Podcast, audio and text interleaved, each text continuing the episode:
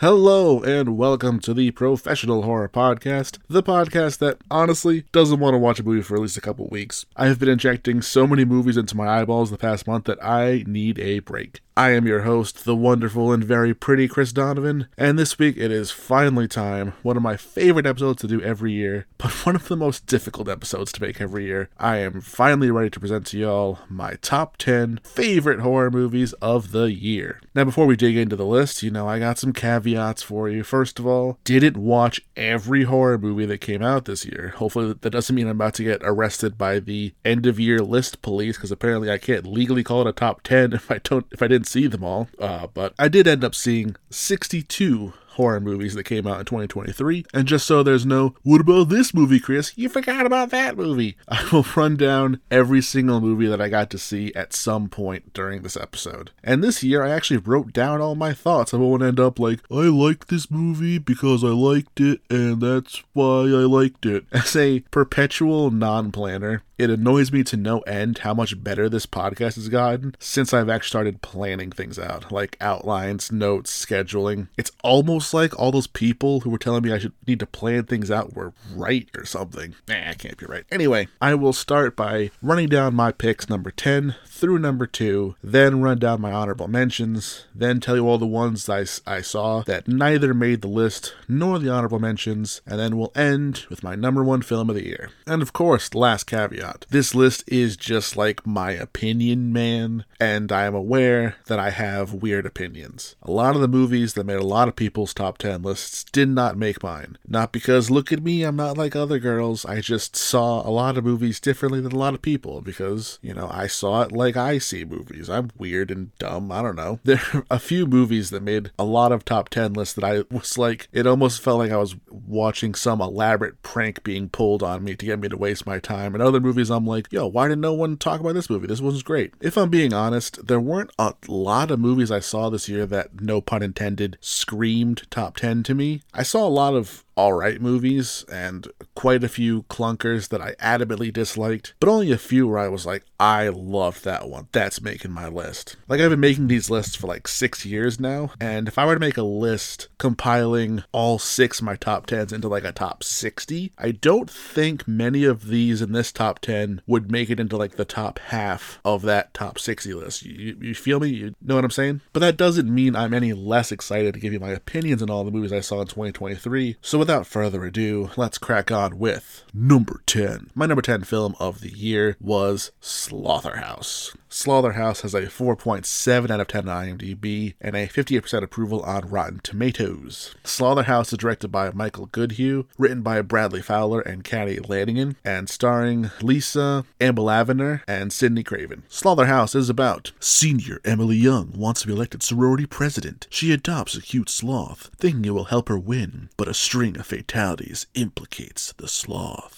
you guys know me. If you've watched, I mean, if you listen to my episodes, you've listened to me talk for an extended period of time, you guys know a few things about me. I like creature features, one. Uh, two, I like goofy, cheesy movies. And three, frankly, I like dumb movies that are just worried about having fun at the end. We're not super concerned with logic sometimes. And Slotherhouse just ticks a lot of my boxes, you know? This is not a movie where you should hold your suspension of disbelief near and dear. You should be ready to have have it shattered. This is a movie where a sloth drives a sports car to a hospital, attacks someone, and then takes a selfie with their body. This is just pure, dumb, fun popcorn movie. I actually got to see this movie by myself in a theater, and I was just cackling the entire time. There's just such fun, wacky action in this movie. The sloth is done with a lot of mostly practical effects, which I really appreciate. And the movie is structured almost kind of like a, a sorority slasher type movie, but with a sloth instead of a normal slasher. And I just had a blast with it. I thought it was a lot of fun.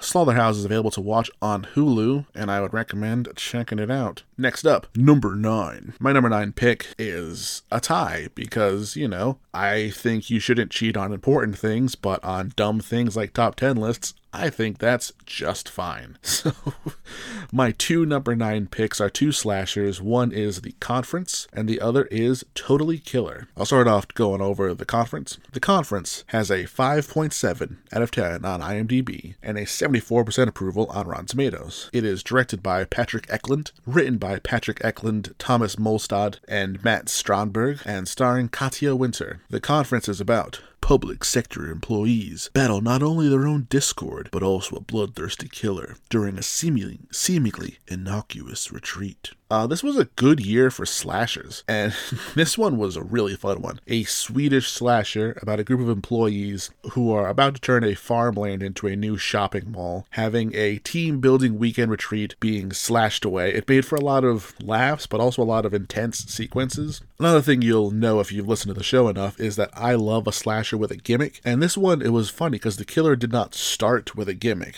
But then, in the process of them planning out their uh, rampage, they are presented by the opportunity of a gimmick. It seems like the killer was almost like compelled by the power of the gimmick and went with it. And it just it makes everything hit that much deeper. And the gimmick actually was used to great effect because it's this big giant bulky helmet. And it actually helped because it made the survivors look smarter because they kept going for the head. But they, because it's a giant mask there's a lot of you know room inside of the mask so it actually you know you'd get hit in the eye but it actually didn't hit the actual head of the slasher. It made for a good dynamic. I think this movie strikes a really good balance of comedy and horror. It has like satirical office workplace stuff mixed with like this corporate espionage conspiracy thing mixed with gory violence. You know, it's you know what's not to love. That's what else do you need in a movie?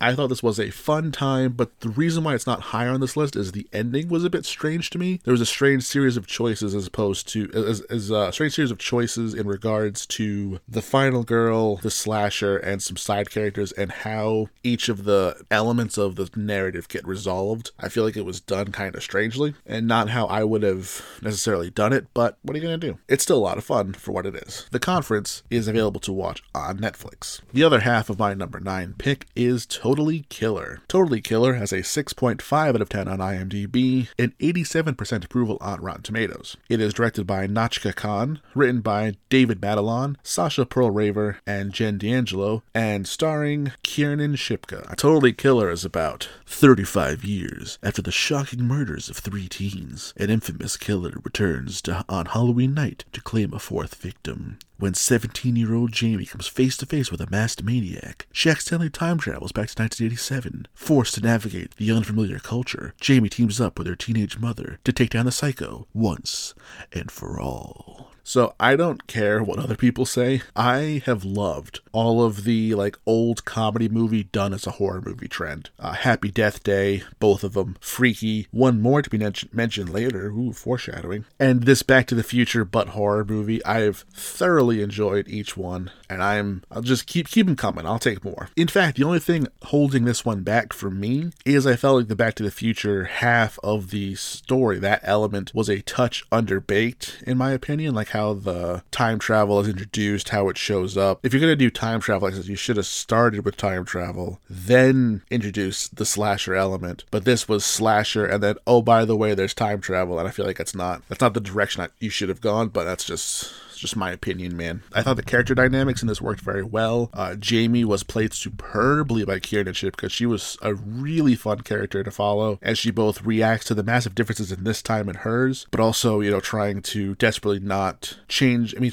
while trying to change future events, but in a way that doesn't completely ruin everything and like a butterfly effect. That You know how time travel stuff works. You know, it's always I can change the past, but oh, I I don't want to change this because that'll be bad. You know, it's time travel movies. It's, it all has the same stuff. But the movie does some interesting stuff in how her actions do change the future, and it's handled very well. Like her attempting to save one person saves that one person, but it puts another person on the chopping block earlier than they would have expected. I think that was a very interesting uh, way to do things. If I had one more note, and it's not just for this one movie, but I think for all current slashers, I do think we need to take a step in the design direction past just like weird, funny masks. Like I kind of, I, like, I do like the gimmick, but I do want us to, I do think as slasher we to start branching out a bit more because we're getting a lot of human slasher who done it with a normal knife, normal weapon, and just a funny mask. You need to branch out into more directions, I feel like. But overall, I thought this one was a very fun experience that I would love to just ma- to marathon with those other comedy horrors, or even as a double feature with the Final Girls. I think that would be a really fun time. Just bring it on. Just give me more. Totally Killer is available to watch on Amazon Prime. Next up, number eight. My number eight film of the year was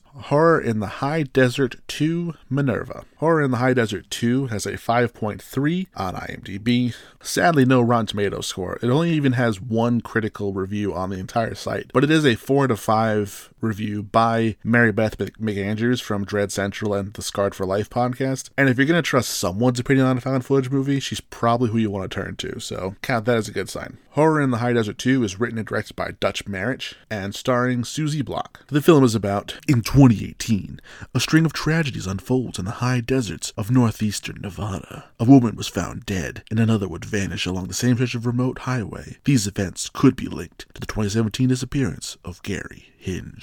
The first Horror in the High Desert made my top 10 list of 2021. I think at like five, I want to say, or four. I don't think this one disappointed in the sense of creating the same levels of tension and scares while presenting the same fake missing persons documentary style as the first one. In fact, I think this one does a great job of expanding on last time and adding a few elements such as old videotapes and mysterious recordings by persons unknown, adding to the mystery. But there is one issue for me that keeps this from being better than part one, and that it really is two movies or two missing, missing persons documentaries in one. They spend the first half of the film on the titular Minerva before spending the back half on another woman who went missing on the same, same stretch of road at a, at a similar time as Minerva. And it's not like one is inherently less interesting than the other. I think they both could have been their own installment if they wanted to go that route. But I think having them both together cheapens each of them. It leaves each of their stories a bit more bare and a bit underbaked. Minerva's especially could just ended very abruptly to move on to the next one, and I would have preferred either separate installments and focusing on each one or combining them together, whether that combining is combining the two characters into one with bits of each story being sort of twisted around so that's following one character from beginning to end, or having the two girls be friends who went missing at similar times, causing them to feel more intertwined. Like having two characters who went one went missing and the other one went it's like they're they're more connected than just the road. I wanted more tying the two together to justify having it be half and half two stories, if that makes sense. I am still super excited for part three, and this one's tease for that film got me very excited. Horror in the High Desert 2 is available to watch on Tubi, so check it out. Next up, number seven. My number seven pick, I mean, regrettably, I think a little bit, is uh, Thanksgiving. Thanksgiving is a 6.5 out of 10 on IMDb and an 83% approval on Rotten Tomatoes. It is directed by Gag Eli Roth, uh, written by Jeff Rendell, and starring Patrick Dempsey and Nell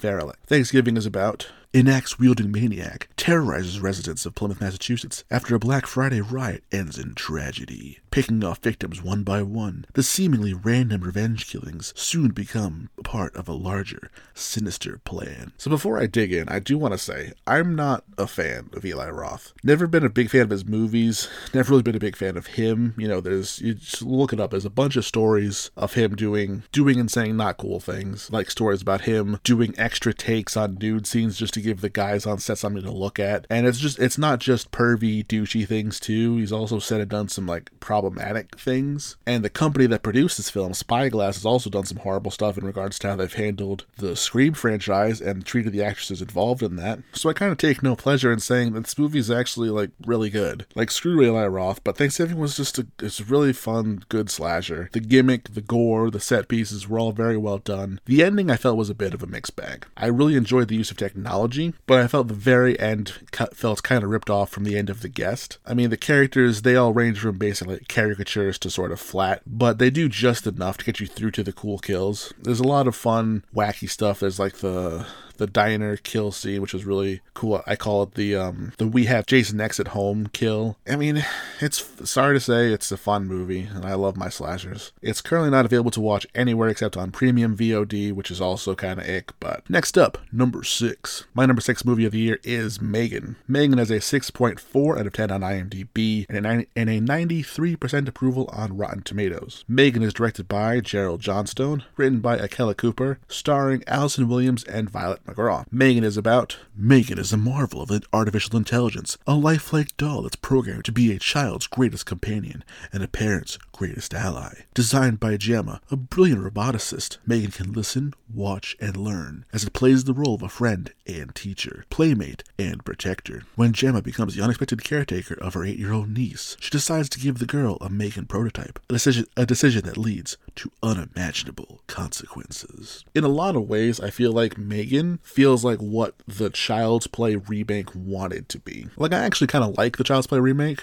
uh, but this is the superior version, and it comes without the baggage of a of undermining a still thriving franchise. So win-win. Megan was just really fun. I was worried because I only first saw it like a week or two ago, and I thought it was going to be overhyped or I wasn't going to get what people were getting because that had been a running theme in a lot of the movies I, I've seen this year. But I really dug this one. I thought the AI technology commentary was all spot on, particularly in the sense of when they were taking when they were talking about why would you create something that did all the parent stuff for the parent? Like, what would the parent even need to do? Why why would the parent even need to be there if Megan did it all for them? Like treating uh, parenting a kid as a job rather than something people would want to do, kind of thing. There was good meta commentary as well as good meta as, as well as good plot and character story. Because uh, when they did go to the crazy parts, they do to commit to the bit. It's not like um a movie like The Artifice Girl, which is also a movie I dug, by the way. Not knocking Artifice Girl, but in Megan, we let Megan cut loose with a you know machete blade of a paper slicer. You know, so this movie knows when to go full throttle, and it does it in really fun and, and exciting ways. Overall, I thought this movie was one that lived up to what everyone was raving about for months, and I'm excited for part two to come out. Megan is available is available to watch on Amazon Prime. Number 5. My number 5 film of the year is Cobweb. Cobweb has a 6 out of 10 on IMDb and a 58% approval on Rotten Tomatoes. Cobweb is directed by Samuel Bodin, written by Chris Thomas Devlin and starring Woody Norman. Cobweb is about young Peter is plagued by a mysterious constant noise from inside his bedroom wall, a tapping that his parents insist is in his imagination. As his fear intensifies, he starts to believe that his parents are hiding a terrible and dangerous secret. The darkest goosebump story there ever was. Uh, Cobweb is a strange movie. First of all, Antony Starr and Lizzy Caplan have menace for dude. They really felt like these towering presences, which works so well because the film puts us in the perspective of the little boy. So feeling so feeling like these parents are these giant trolls guarding the bridge, if you will, really felt right. The setups and payoffs were so well executed. There's some bizarre camera work that didn't always work, but overall I thought I enjoyed. And the end reveal of who or what was communicating to Peter from behind the wall was great. If I had a complaint, it's that the last half hour, while still good, is a bit of a departure, I feel like. I can't say why for, for spoiler reasons, but some characters aren't in the ending, I think should be. And some characters that show up in the ending, you to go like, what? Like, why? Also, I didn't have a natural place to put this, but Cleopatra Coleman as Miss Divine was great as well. This movie was crying out for a streak of sunshine, and she provided because it's a very, very dark Halloween season film that I really dug. And I would recommend uh, you guys check this out and maybe even add this to your Halloween film rotation. It, it fits in very well for that. But if you're going to have it in your Halloween rotation, you're going to need to know where, it, where you can watch it, right? Well, lucky for you, I can tell you it's available to watch on Hulu. Next up, number four. My number four pick is Scream 6. Scream 6 has a 6.5 out of 10 on IMDb and a 76, 76% approval on Rotten Tomatoes. Scream 6 is directed by Matt Bettinelli Olpin and Tyler Gillett, written by James Vanderbilt and Guy Busick, and starring Melissa Barrera. Scream 6 is about Four survivors of the Ghostface murders leave Woodsboro behind for a fresh start in New York City. However, they soon find themselves in a fight for their lives when a new killer embarks on a bloody rampage. Man, this should be such a celebration of an entry. This was easily my my favorite movie going experience of the year. Let me paint you a picture as for why I should be happier to discuss this movie. When this movie came out, I got the chance to meet up with my lovely, wonderful, amazing friends, Megan and Julia Pendergast. We all drove about an hour to find a movie theater equidistant to each other, so we're in this just random ass town watching this movie together, having a blast. The thrilling chases, the ladder sequence, the fight in Gail's apartment, the bodega scene. We had a great time. And then we went to an Irish pub and we got burgers and fries and we yammered on and on. Sam was so good in this movie. I loved that scene. I called that killer. Had a great time chatting about a movie that I was sure was going to make my top 10 of the year because of how much it ruled. And yet, and yet, and yet. After that amazing high for the Scream franchise, we were hit with a devastating low this year. We're now staring down the barrel of a Scream 7 with no Sam, no Tara, probably no Core 4 at all, no Chris Landon directing. Who I mean, at this point, who knows if we'll get a Scream 7 at all? It's all a bit upsetting, but let's try to be positive. This is the Professional Horror Podcast where we try to be positive whenever we can. If this is where the Scream franchise leaves us, it left us on a great one. I enjoyed the hell out of this movie. I thought it was a blast, a fantastic slasher, and it deserves its place right here at number four. Scream 6, Scream 6 is available to watch on Paramount Plus. Next up, Number three. My number three film of the year is Dark Harvest. Dark Harvest has a 5.5 out of 10 on IMDb and a 71% approval on Rotten Tomatoes. It is directed by David Slade, written by Michael Gilio, and starring Casey Likes. Dark Harvest is about teens confront a legendary supernatural specter that emerges from the cornfields of a small Midwestern town every fall. Uh, Dark Harvest is a strange one. I had read the book a few years ago and thought like this book's so much fun. It's it's really cool, and I was like, man, they should really make a movie out of this. It is the it is such a short, all killer, no filler book that I felt it was a sup- it was a supremely good choice for an adaptation. And then it was announced, hey, we're getting an adaptation, and then well, you know that 2020 thing happened, the old panoramic, and then delays, more delays, more delays, and then uh oh yeah, here's that movie we made, dump onto VOD. I must say though, in this horror weirdo's opinion, it was worth the wait. This movie looks great, has a great aesthetic, the characters are, are fun, the effects are fun. Sawtooth Jack is a really cool movie monster. And sure, the twists are a bit obvious, but I don't think that's because I read the book. I think it's the movie treats its twists kind of obviously and almost plays up how the conspiracy of this town is hanging on by a thread. For those who haven't seen it, it is it is a small town where each year the boys in town try to earn their freedom from the small town by going out and killing the monster Sawtooth Jack before he enters the church. And there's like I said, there's some twists about it that are pretty easy to pick up on, but I, I think that's part of the the panic in some of the characters is just how how have they been able to even get this far with this setup. There's one scene where Sawtooth Jack goes into a bunker of kids who are hiding from the game that's really gnarly. I do wish the movie played up a bit more how the books said you can't leave the town other than the game and like how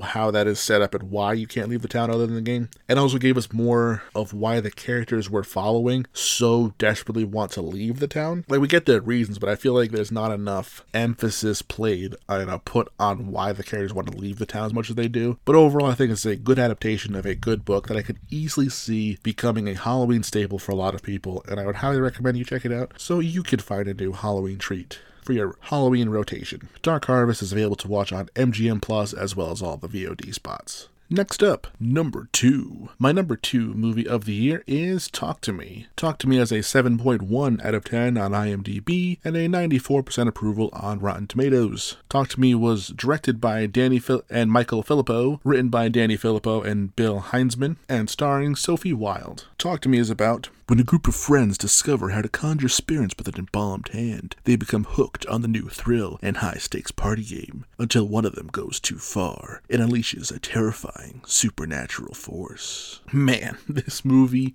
fucked me up, dude. This movie has a moment in it where just everything changes that just hits you like a brick to the face. Like it's all fun and games. Look at the party trick with the ghosts and the ghouls, and then it just slaps you into reality. Oh, there goes gravity. No, nope, we're not doing that joke. I no pun intended, but this movie just completely gripped me. The effects of the ghosts that are playing the game were so well realized. Each one of them is like shocking when you first see them. It kind of has a bit of like a, a pet cemetery or reanimator vibe going of like dealing with the dead fucked everything up for me. Maybe if I keep dealing with the dead, it'll unfuck everything for me. And uh, yeah, it goes as predicted. I don't feel like I should say too much more without going into spoilers, but this one hits hard. It is the most like intense, like scary experience I had, I think, in the movies this year year where I've had a lot of lighthearted, fun ones. This one starts that and then, and then, and then it does not come back to being lighthearted ever again. I did slightly make light of this movie during the Professional Horror Podcast quiz show, saying it's very obviously a metaphor about drugs and alcohol uh, and like teens partying, but instead of drinking and doing drugs, they're playing a ghost game. But don't let that dissuade you from seeing this movie because I think it is a fantastic time. The metaphor is definitely there, but it is still a very compelling human story and very great horror movie in its own right. Once again, I am very excited for that sequel. Whenever Talk to Me, whenever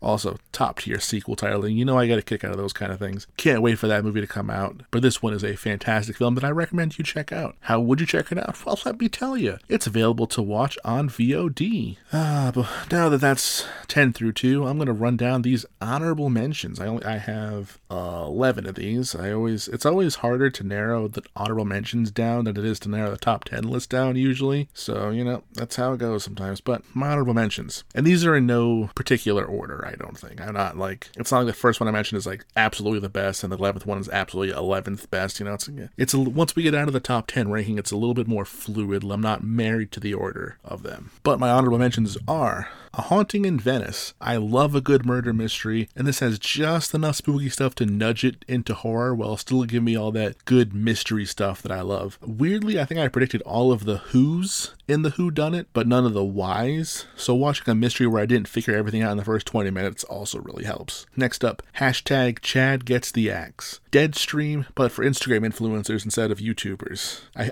I kid a little bit, but that is essentially the vibe. I do prefer Deadstream, I think, a little bit. I, I do think Chad Gets the Axe could have done a little bit more with the, the comments and how they interact with the live stream and the streamers. But overall, I thought it was a very fun film with some really well done scares. It, instead of an Evil Dead vibe, it's more of a, a, murder cult vibe, which it's not as fun as an Evil Dead vibe, but it's like I said, it's still it's still a very fun movie and well worth your time. It's a wonderful knife. It's a wonderful life, but make it horror. As stated in the uh, Totally Killer entry, I am a sucker for these. I especially really like the first hour. I do think the last half hour gets a little bit strange, goes off in a bit of a weird direction, but overall, I'm not too bothered by the direction it took. I still, you know, Katharine Isabelle, Justin Long, both absolute delights. Love, you know, they're, they're can do no wrong almost. And I thought it was just a really a fun time with the movies. Uh, next up, Suitable Flesh. Man, Heather Graham is fantastic in this movie. If you're someone like, why do they put all those unnecessary sex scenes in movies? This is not the movie for you. Because there's sex scenes galore, and they're they're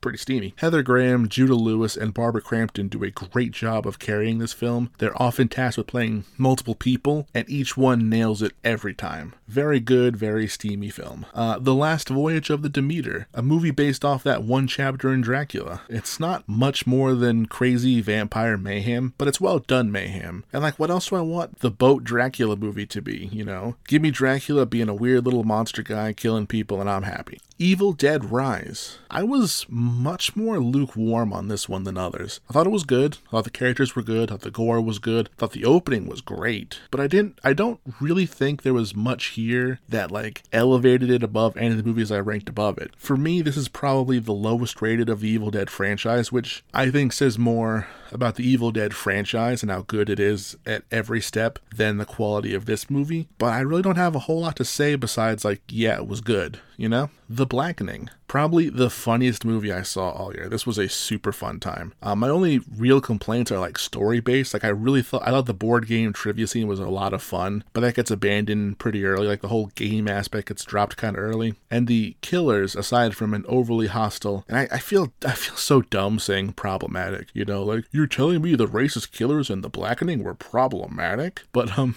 beside from the gimmick that they have, they don't really have that much menace. Like they're more like a You're Next style killers rather than like a Scream style. And I think the Scream style could have worked a little bit better, but these are minor gripes. It's still a really fun movie. Play Dead. Bailee Madison and Jerry O'Connell are great in this movie. It's a very weird little thriller type movie. It kind of is kind of bonkers and doesn't make a whole lot of sense, but it's still fun. Uh, Bailee Madison's character gives herself a drug cocktail to simulate death to get her brother's phone back from the morgue because he planned planned a robbery with someone who was just killed and he had his the brother's phone but in dis- in trying to get it back she discovers the mortician is a black market organ dealer very weird stuff but good performances and some good suspense can t- carry you through those weird bits Loop Track, another very strange film. It's a psychological thriller, but has like a sense of humor to it, which is not something you see every day. And then it's also a creature feature. Don't get me wrong, I love the creature feature elements and I love the thriller elements, but doing both of those is I feel kind of weird. Maybe committing to one or the other would have been the better avenue to go, and obviously being me, I vote for the creature feature, but having both kind of works against each other. It's a solid film though. The Sacrifice Game. There were stretches in this movie where I was like,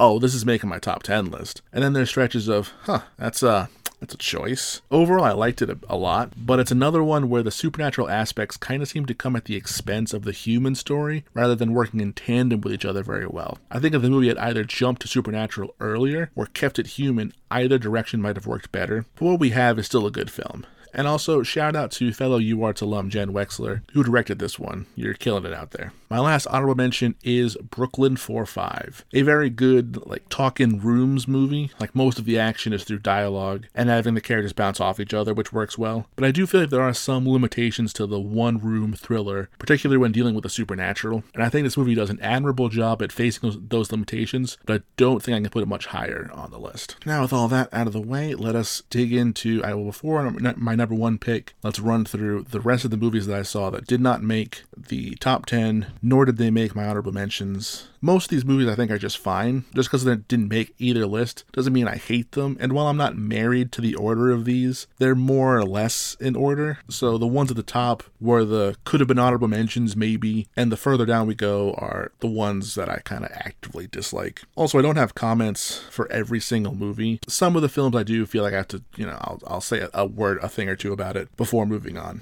So let's dig let's dig in. The Boogeyman. Sick. I thought Sick was a solid slasher, but I thought the ending was a bit like, what? The Offering. The Artifice Girl. The Artifice Girl was a pretty interesting AI movie, and it's told in just three scenes, so it was really cool. But it was definitely more sci-fi than horror. Uh, Five Nights at Freddy's was just dumb fun. Pet Sematary Bloodlines. It was a fine movie, but I, I feel like none of the Pet Sematary movies have really nailed. It's Pet Sematary is my favorite Stephen King book, and I just feel like all the movies just kind of like okay, they all have glaring issues, but they're all kind of all right. I don't know. Maybe we just need to stop. Killer Book Club. This movie was fun, but it was very derivative of Scream. I thought. She came from the woods. Elevator Game, Knock at the Cabin, The Angry Black Girl and Her Monster, When Evil Lurks. This movie made a lot of people's lists, and I don't fully get it like I, am not saying I don't get the movie. I don't get. I'm not sure what everyone else saw that I didn't see. Like it's good. It's a good movie and it's very depressing. But I just didn't see. I don't think what others saw in this movie. No one will save you. Same here. I think it's a fine movie, but I just didn't see. I didn't. I wasn't as into it as everyone else seemed to, to be. I thought the no dialogue thing started to feel more like a gimmick than like a natural thing as the movie went on. That and the plot felt a lot more like things just kept happening rather than things progressing, which to me made the movie drag a bit. So I was not as hyped as a lot of people are on that one. Candyland, The Price We Pay, The Lake, great monster design. I just kind of wish the movie movie were designed as well. Dark Nature, The Black Demon, Perpetrator, The Puppet Man, The Pale Blue Eye. The first hour and a half of The Pale Blue Eye I thought were super good. I was super gripped by it. And then the last half hour just pissed me the fuck off, dude. Don't Look Away, Cryptid, Devil Beneath, Natty Knocks, 65 is another one where just things didn't progress, things just kept happening. Just like here's a dinosaur, stuff happens, here's a dinosaur, just like one after another, sequentially, just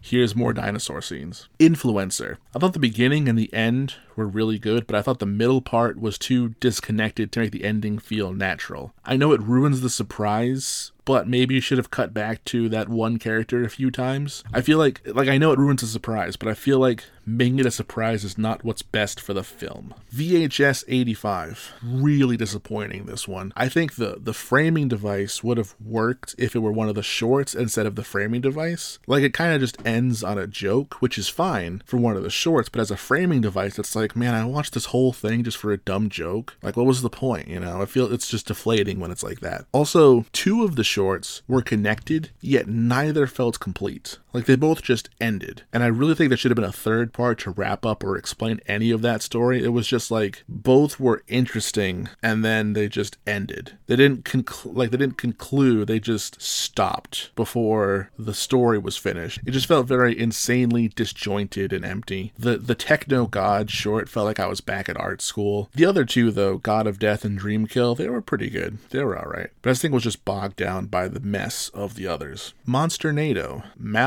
That remake of Last Shift. Last Shift, in my opinion, didn't do enough. It was kind of just, it was a little boring. Malum did way too much. Like it was super over the top in a way that did not land very well for me. So, you know, maybe next time it'll be just right. Bad Girl Boogie, Phantom Fun World. That's a wrap. Outpost. The Exorcist Believer. I I really don't want to sit through two more of these. Like, it's just so dumb and hollow. It's another David Gordon Green horror movie that just, it has interesting ideas with terrible execution that end up saying nothing. And Ellen Burstyn's character might as well not be there. She has so little to do, and her connection to this film feels so forced. It's a film that seems inconvenienced by the franchise it's choosing to lazily be a part of. The third Saturday in October, parts 1, and the third Saturday in October, part 5. These are two movies that came out together as like a gimmick, and I so I'm gonna lump them together because these movies they're, they're, weird. Like I get the gimmick of one is emblematic of the beginning of the slasher boom, and one is supposed to be emblematic of the end of the slasher boom. Like if you showed someone Halloween one and Halloween six back to back. The problem is is that it's not really that at all. The first one is a pretty basic, standard 70s slasher, fairly well realized, if a little boring. Like it's it's a thing where like a lot of people try to intentionally make bad movies. Like VelociPastor is an attempt to make a on purpose bad movie that I think works. But sometimes when you set out to intentionally make a bad movie, all you're left with is a bad movie. But then part five is just another basic slasher. It's a slasher with less going on than part one. It's not like I feel like it's just the same as part one, but more boring. And if you wanted it to be a joke about slasher franchises, I think part one should be what it is a normal slasher, and part five should have been some ridiculous movie where the slasher, you know, I don't know, is powered by the blood moon to kill all Alabama fans to appease the monsters of the Tennessee woods or something. Instead, it's just the same as part one with less under the surface. Instead of seeing a fun insight into the slasher boom, I feel like I just watched two listless slashers. Like the classic slasher franchises didn't fade because they kept doing the same things over and over again. I feel like that's a common misconception. The franchises faded because they jumped the shark. Michael became a part of the cult of Thorn. Jason was evil because of a body hopping worm thing. Whatever Jason goes to hell, that disaster was. Freddy became a cartoon character who killed every kid in town and he had to send the last kid out for recruits and Freddy's Dead. These are movies that just bear that were so far removed from what worked at the beginning that they seem like they weren't even connected connected. None of that insanity was present in the third Saturday in October part five. It was just part one, but the 90s, which I feel like is a fundamental misunderstanding of what they were going for. I mean, from what it seems like they were going for. If that's if they were just trying to make two slashers, then they just made kind of two boring slashers, in my opinion. The Outwaters. I hated this movie. I have said before, I don't like movies that are no plot, all vibes. Like, I'm here for the plot. I want a story. And this movie just goes off the rails with little to no attempt to ever make it back to those rails. The last half hour, I was just watching the clock, hoping the end would come soon. The movie ending, me ending, take your pick. I just wanted the end to come. So frustrating to watch. On that topic, Skinamarink. This movie felt like I was being pranked. I have no idea how this is the number one movie of the year on so many people's lists. How it's so loved by so many horror people, people I, I, I whose opinions I respect. People who you know I go to for their horror opinions because I, I like them as people, as reviewers. I trust their opinion. I don't understand this movie, how people could enjoy. I felt my life ticking away watching this. There were a couple of bits where I was like, "Oh shit, that was good," or "That was kind of scary," but they're just buried in mountains of glacially paced POV shots or endless shots of a TV playing public domain cartoons. It's as slow as molasses in an igloo. Like I'm thrilled. You know, you guys know me. Whenever I don't like movies, I'm thrilled other people enjoyed this. I'm thrilled it found this um, group of people that love this movie as much as they do. But I've never related to you guys less in this moment. 20 minutes in, I was like, when is this going to end? Please, someone make this end. Uh, and my last movie, besides my number one movie of the year, Beau is Afraid. I just, I have no time for Ari Aster, man. I don't like his movies. I don't like his storytelling philosophies, his commitment to passive protagonists who are powerless to affect the plot, his insanely run times. All of it runs contrary to what I want to see in a story. This is just three hours of just a passive protagonist plodding through life at the behest of what other people. He is almost supernaturally incapable of driving his own story forward. And it just makes it so boring. Apparently, his next film is supposed to be like a Western noir, which means, God willing, not a horror movie. I won't have to see it to make a list. And with all that negativity purged from my system, I can get excited again because my number one movie of the year, it's time. My number one horror movie of the year is Godzilla Minus One. Godzilla Minus One is an 8.4 out of 10 on IMDb and a 98% approval on Rotten Tomatoes. Godzilla Minus One is written and directed by Takashi Yamazaki and starring Ryunosuke Kamiki. Godzilla Minus One is about Japan is already devastated by the war when a new crisis emerges in the form of a giant monster. Good fucking hell. What a movie. If when I said the name of my number one pick, you were like, Chris, that really isn't a horror movie, guess what? You're wrong. It is, and it is a fucking great one. Absolutely spectacular movie. It's a Godzilla story where the character stories are captivating, where you don't have a single thought of when's Godzilla showing up, where you deeply care for those tiny specks running from Godzilla. And when Godzilla shows up, it is a spectacle. The boat chase, him smashing buildings with his tail, that goddamn atomic breath scene. Holy shit. I felt like I needed a cigarette after the atomic breath scene. And the ending was gripping, emotional, thrilling. No spoilers, but there's a part where all the sound washes out, and then it comes back in with the classic Godzilla theme where I was pumping my fist in the theater. I was so excited. It's everything a blockbuster movie should be a character journey, an effects spectacle, and a well articulated political message as well. It is a monster movie with heart and brains to spare. What a film. Godzilla Minus One might still be in theaters at the time of the release. Uh, I've heard that it will eventually, possibly, maybe go to Amazon Prime, but not for a while. So if it's still in theaters, god damn it, go see it now. So good.